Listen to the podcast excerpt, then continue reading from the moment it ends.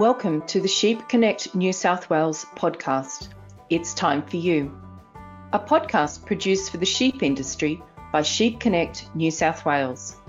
Hi, I'm Fiona MacArthur, a network coordinator for Sheep Connect New South Wales, the sheep extension network in New South Wales, which is funded by Australian Wool Innovation. Sheep Connect New South Wales has a membership of over 2,200 and our main aim is to help keep you and your sheep business up to date on information about all things sheep.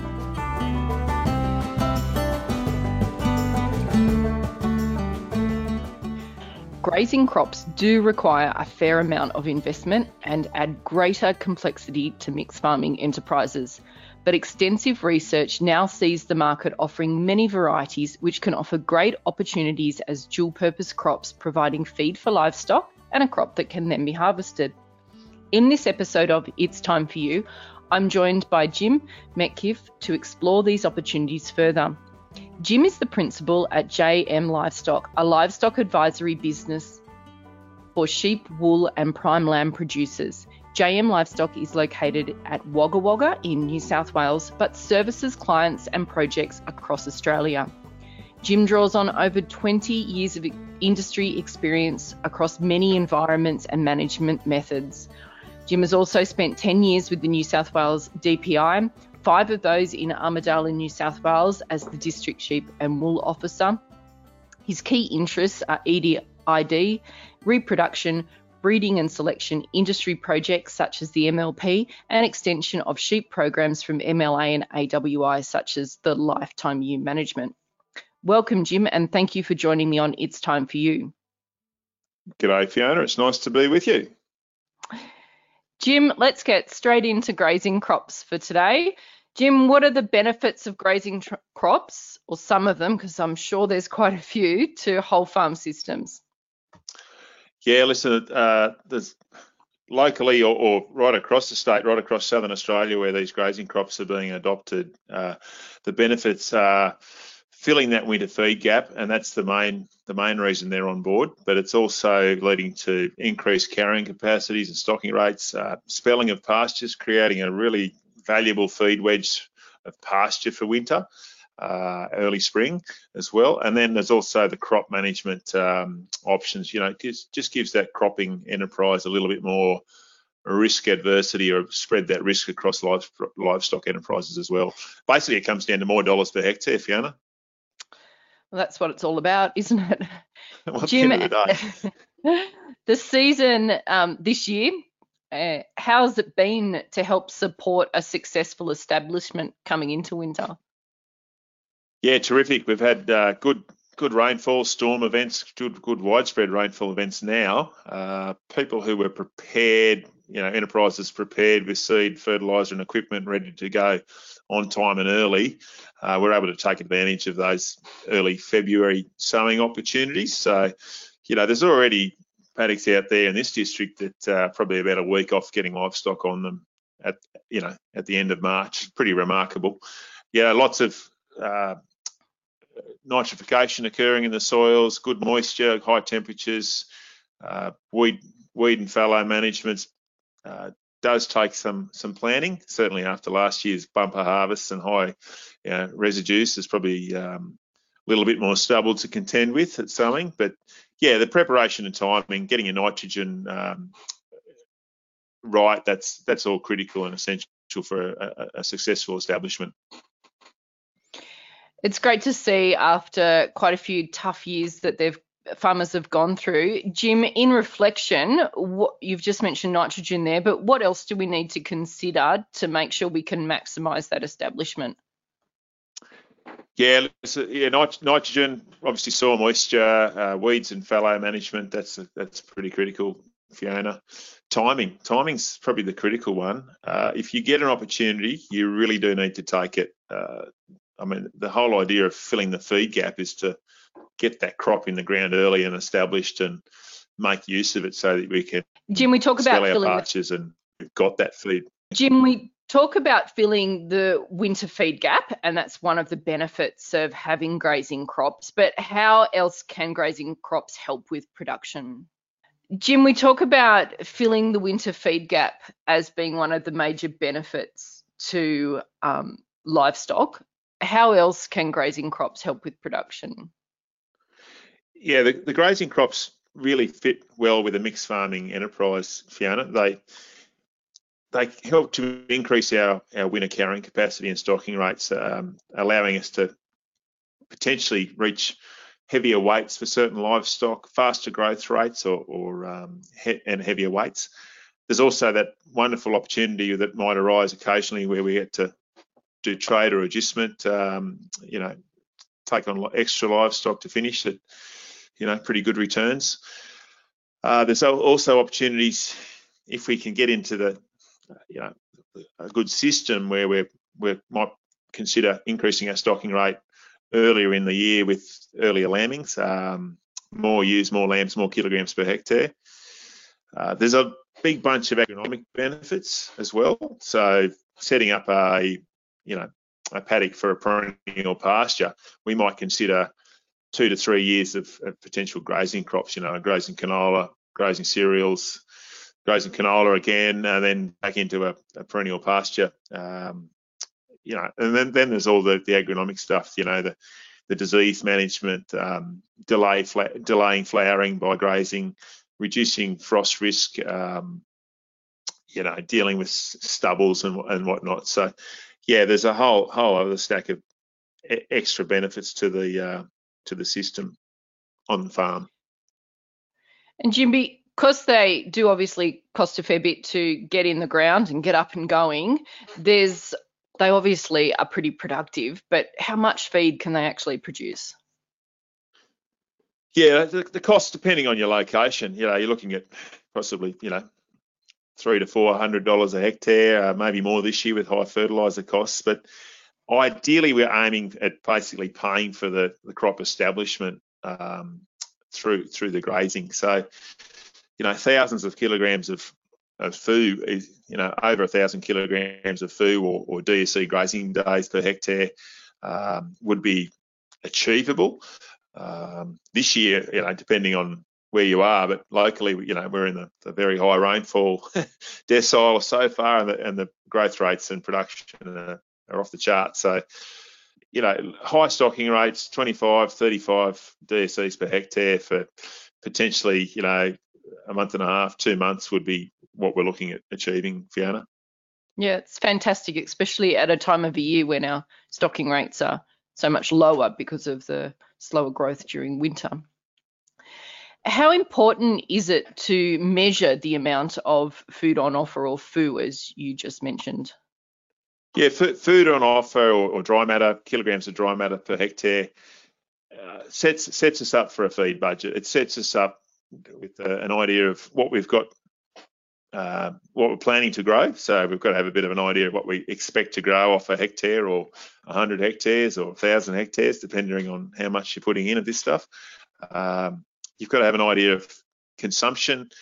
You've got to have an idea of um, you know how many how many livestock you've got that are going to be consuming a given amount of, of uh, food, as well as the um, uh, growth rate, expected growth rate of those different crops at different times through autumn and into early winter. So uh, currently, you know, 40s to 60 kilograms per hectare, it would be achievable quite easily at the moment, and that will slow up more like 25 to 30 as we get down into the early um, winter, you know, in June when the day length and temperature um, shortens right up. And how hard is it to make all those measurements? Are there resources available to help growers with the calculations you've just mentioned? Uh, there's a few ready reckoners that uh, GRDC and Grain and Graze have, have available, and their website's full of these um, resources. So I'd encourage uh, listeners to, to go and check out the Grain and Graze websites. Uh, anybody who's done ProGraze or Lifetime Ewe Management, the, you know the calculations or the steps you go through to calculate dry matter are pretty much the, the same. So, you know, calculating a, a wet weight, dry weight, dry matter percentage, um, scaling the, that up to a per hectare per hectare amount is is the steps that you go through. So I guess the, the same principles apply to pastures as they do to grazing crops. When can you start to gra- graze them after you establish these crops, and how hard can you can you chuck a whole heap of animals on and go pretty hard at it? You can uh, go hard, go early. That's the that's the sort of researchers' feedback. Um, obviously, we've got to with, allow for certain crop maturity with canolas. We don't want to put the livestock on too early. Uh, they might get some metabolic uh, nitrate issues. Uh, we've got to make sure that the crop is is anchored. We, are hoping for a good even germination. The crop's anchored to the soil nicely so that when grazing animals, you know, bite it and chew at it, they don't pull it up and watch it die. Uh, we do we do need to make sure that's that's happened. But yeah, you're looking at around um, you know eight eight to ten weeks probably, about eight weeks. Yeah. And when we're grazing, um, the grazing withholding periods that you have with your herbicides and chemicals you're using, should how much of a consideration is this going to be when we're grazing these shorter crops? Oh, good good point, and I'm glad you raised it. The withholding periods and, and export slaughter intervals, um, ESIs tend to be a little bit longer than withholding periods, but um, you do need to be aware of what's on the, the product labels check it out with your qualified uh, advisor, your agronomist, your resellers.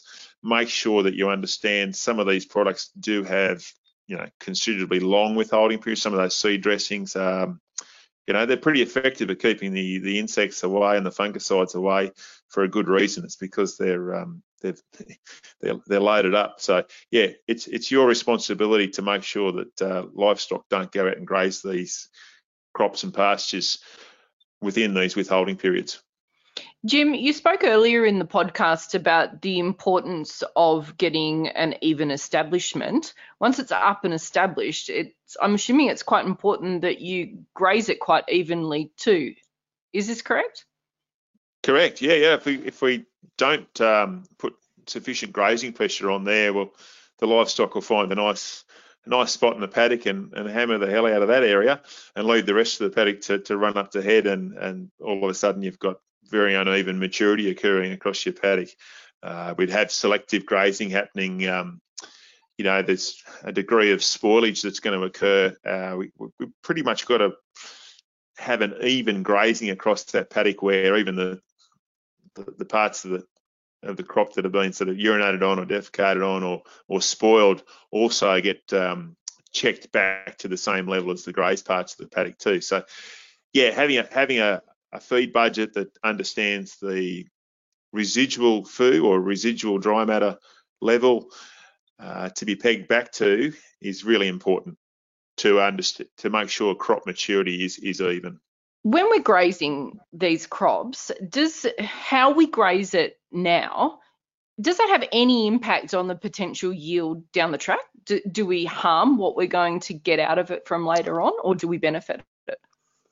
Uh, the GRDC Grain and Graze research indicates there are some trials that benefited from grazing uh, considerably, and there are also a lot of trials where, you know, with heavy grazing, that was detrimental to uh, grain yield which is probably fair enough. But what they've out of those um, that trial work, they've they've understood that growth stage is more important than um, how much residual dry matter is left behind. So so pulling up that grazing, if you're looking to maximise grain yield at, at, growth stage 31, um, that's just when the the embryo starts to push its way up into that bite zone of the sheep, uh, that's that's about the time where the sheep have got to be off the paddock if you want to maximise your your yield. But you can also, you know, you might d- delay moving the livestock off the paddock if you can see more more value in finishing those trade lambs or finishing those lambs to heavier weights. So it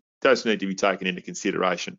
And getting that right, and also getting your even graze right how do we then, obviously, stocking rate's going to be fundamental to achieving that. How do we get our stocking rate right? Yeah, good question. Uh, again, it comes down to our, our fodder budgeting, you know, using those metrics we described earlier, um, understanding that at, at that certain growth stage, it's, you know, if we want to get maximum yield, we've got to get our stock off that paddock. Um, th- that therefore means we've got to have another paddock somewhere else for those stock to go if we want to keep them on.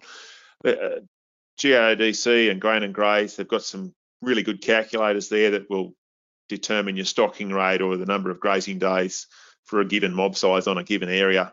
Um, there's some really useful tools that help you, you know, get close to that mark, but that's no substitute for, you know, eyes and eyes and feet in the paddock, Fiona. Yeah. And the feed intake when the animal's starting to eat and they go on, I think you said eight to 10 weeks, is it the feed intake of stock on these crops similar to a really good improved pasture, say? Uh, probably better because of the growth habit and the digestibility of the feed that we've got in front of the livestock. Uh, intake is is really high. However, um, spoilage can also be quite high if we've got very high stocking rates. Like we're talking, you know, 25, 35 um, you know, lambs per hectare or or head per DSEs per hectare. Um, you might go higher for a shorter period. So, you know, in, intake will be quite high. Um, performance will be very good, provided we get other factors uh, corrected. Uh, yeah, I'd like to move on to that next. So that was a great lead in for me. Thanks for that. what are the factors that will be limiting the animal performance when they're on the grazing crops? Well, the big one uh, essentially is obviously uh, a mineral deficiency. So that's going to be a, magnesium and sodium imbalance uh, because cereal crops are, are, very high in potassium. That limits the absorption of uh, minerals such as calcium and magnesium to the animal, essential for uh, muscle function and growth. So, yes, yeah, so significant um, growth rate improvements have been observed or, or uh, demonstrated by making those mineral supplements available to to growing stock on uh, as well as pregnant stock and lactating stock performance is much better when those minerals are available compared to, to nil supplement grazing cereals.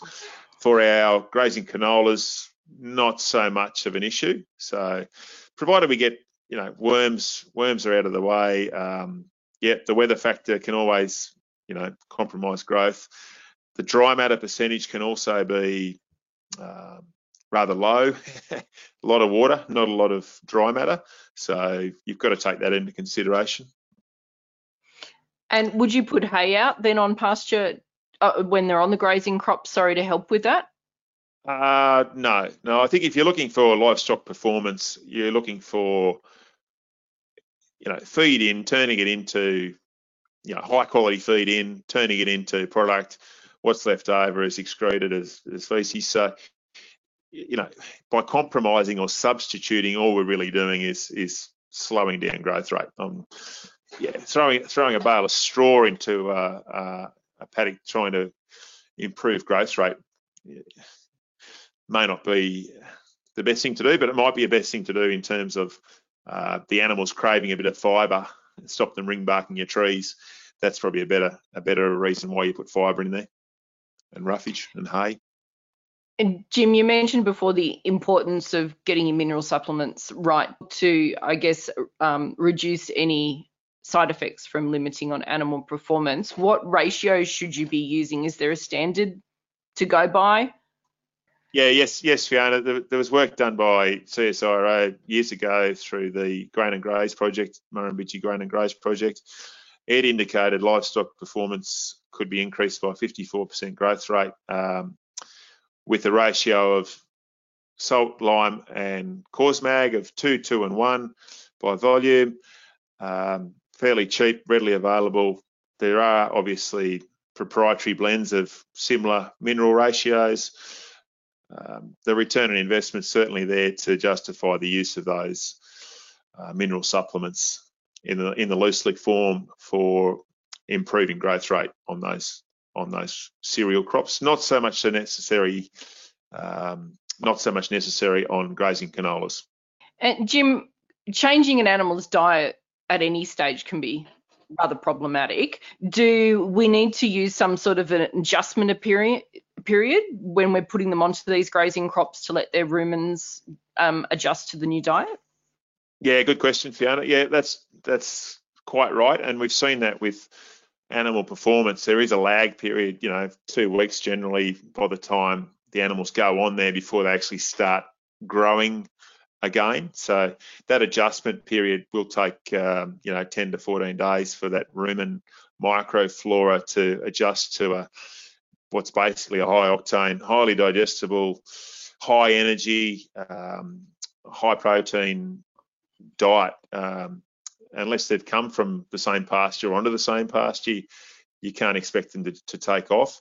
So that's why it's important to keep our growing stock sort of on that pasture for you know four to six weeks at least after that initial adjustment phase.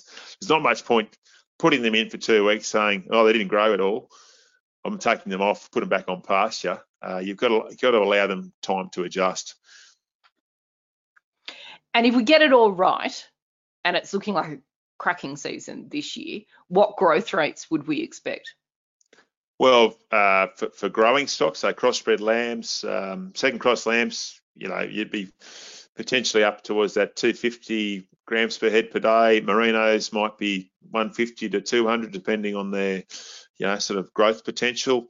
Um, cert- certainly, you know, you put these numbers into GrazFeed, the, the tool that we sort of all use for, um, all the advisors use for sort of forecasting potential growth rates. Well, uh, there's, there's, very li- little limiting potential production fr- from high quality grazing crops. Jim, just before we finish up, I'd like to spend a little bit now on um, sheep animal health and any metabolic conditions they might have. I'd like to start first on nitrate poisoning, which we spoke about as being a problem in sheep in our webinar that we recorded last week at Sheep Connect. Yeah, nitrate poisoning um, gets a lot of press, it gets a lot of talk uh, from from district veterinarians, I guess.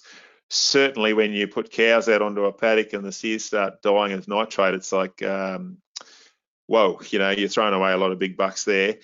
Probably the difference between sheep and cattle is their grazing behaviour, and it's the the location in the plants where nitrate accumulates is where sheep tend to stay away from, as in they pick and nibble at the leaves, whereas the cattle sort of grab a great big you know, mouthful of stems and petioles, and that's where the nitrate is is accumulating. So sheep a little bit more tolerant, uh, a little bit more capable of processing nitrates, a little bit more selective in their grazing behaviour. Didn't see issues with sheep grazing um, very high nitrate test testing um, cereal crops last year as a result of carryover and from the drought. So yeah, it's a it's a tricky one. I know, you know, some of the feed tests I've I've seen the sheep should all be dead, but they're not. So yeah, it's, it's a good thing to have these sheep um, in the system if we do have nitrates. Cattle a lot more susceptible. And Jim, with the animal health um, problems and considerations, metabolic conditions, can we start with the lambs first? What should growers be mindful of when they're putting their lambs on these crops? Uh, well, cereal crops definitely, um, you know, that calcium deficiency could lead on to um, uh, vitamin D deficiencies, converting that uh, calcium. Uh, overcast weather can be a contributor to that as well. So, you know, we need sunlight to to convert the vitamin D to absorb the calcium. Um, these wheat crops very low in calcium, so that's why that mineral supplement's pretty pretty critical for our growing stock. Rickets, uh, brittle bones, that's the sort of uh, issues that the growing stock would experience. Um, pregnant ewes, late pregnant ewes, uh, lactating ewes, yes, we could we could see incidences of grass tetany, milk fever. Um, if we let those sort of milk fever and grass tetanies do their job, well, that can also induce a, a lack of appetite and therefore induce pregnancy toxemia, a lack of energy. Um, uh, there's also going to be issues with smooth muscle function related to magnesium uh, as well.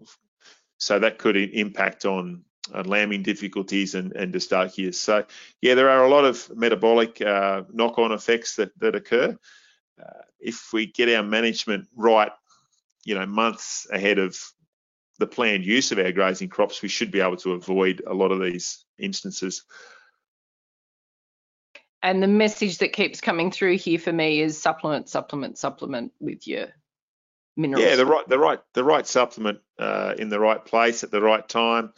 So that might mean in, in a in a dry year where the ewes have been in a in a containment lot for you know a drought lot containment area for a few months over summer, uh, getting grain. Well, we should be supplementing them with limestone during that phase, uh, not just you know trotting out the supplement the day after we put them in the paddock on the grazing crop. That's not when we should be giving them supplement. Um, yeah, they should be on that supplement. You know, mid pregnancy onwards, they should be um, used to it. They should be um, familiar with it. Uh, we don't want to be trying to fix the problem, i.e., hypocalcemia or grass tetany, uh, pregnancy toxemia, when we see that problem. We can't fix that problem with, you know, mineral supplement. And Jim, just to finish off, can we have a li- just talk a little bit about livestock su- suitability? So we've spoken about the um, potential risks of pregnant and lactating ewes and our lambs, but uh, these crops are obviously suitable for all livestock classes.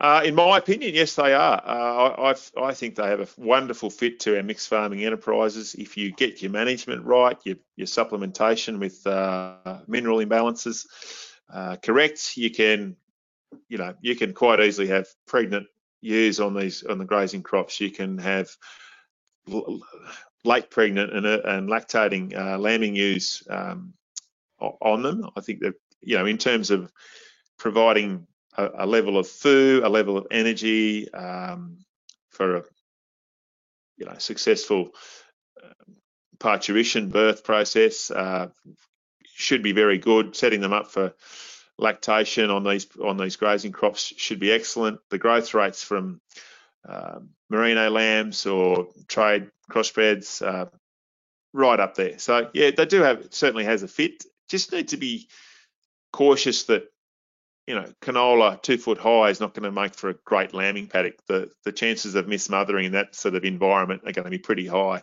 Well, Jim, it's certainly pretty exciting times for people who have their crops in the ground this year and they've already got establishment. If they've been out of the flood zones, they've certainly um, set themselves up brilliantly to utilise some really great feed.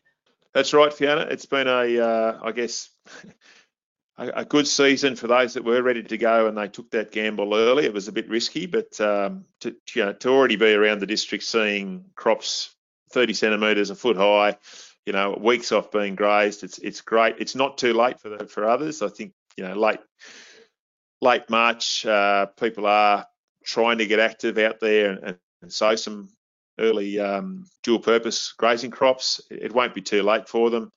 Uh, the pasture growth, maybe it's a time just to rejig just how much grazing crop you do put in because uh, our pastures are really going to be jumping out of the ground too as a result of our nice mild autumn and excellent rainfall. So good luck to everyone um, this autumn and winter, and I hope you set yourselves up for a successful lambing period or growth period on these crops. Good luck. Yeah, exciting times. Thanks, Jim, for joining us on It's Time for You. Pleasure, Fiona. Talk to you next time. We hope you have enjoyed this episode of It's Time for You, the Sheep Connect New South Wales podcast. We'd appreciate it if you could share our podcast within your networks. And if you haven't done so already, subscribe to the AWI podcast, The Yarn. We'd love you to stay in contact with Sheep Connect New South Wales, and you can do this in a number of ways. Join our network by visiting www.sheepconnectnewsouthwales.com.au Find us at Sheep Connect New South Wales on Facebook and Twitter. We look forward to seeing you at our workshops and events later in the year. Thanks again for joining us today. Bye for now.